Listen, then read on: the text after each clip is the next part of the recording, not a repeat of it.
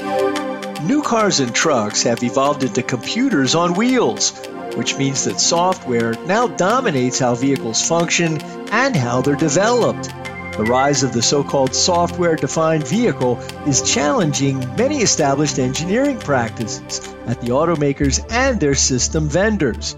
Experts at last week's SAE Congress in Detroit noted that traditional big teams are not effective for the new software centric design, development, and integration processes. Smaller teams working in partnership with software vendors are the future of automaking, the experts said. And traditional top down management methods are too slow and clumsy to get new vehicles developed and into the marketplace faster. For Automotive Engineering Magazine, I'm Lindsay Brooke, and that's this week's SAE Eye on Engineering.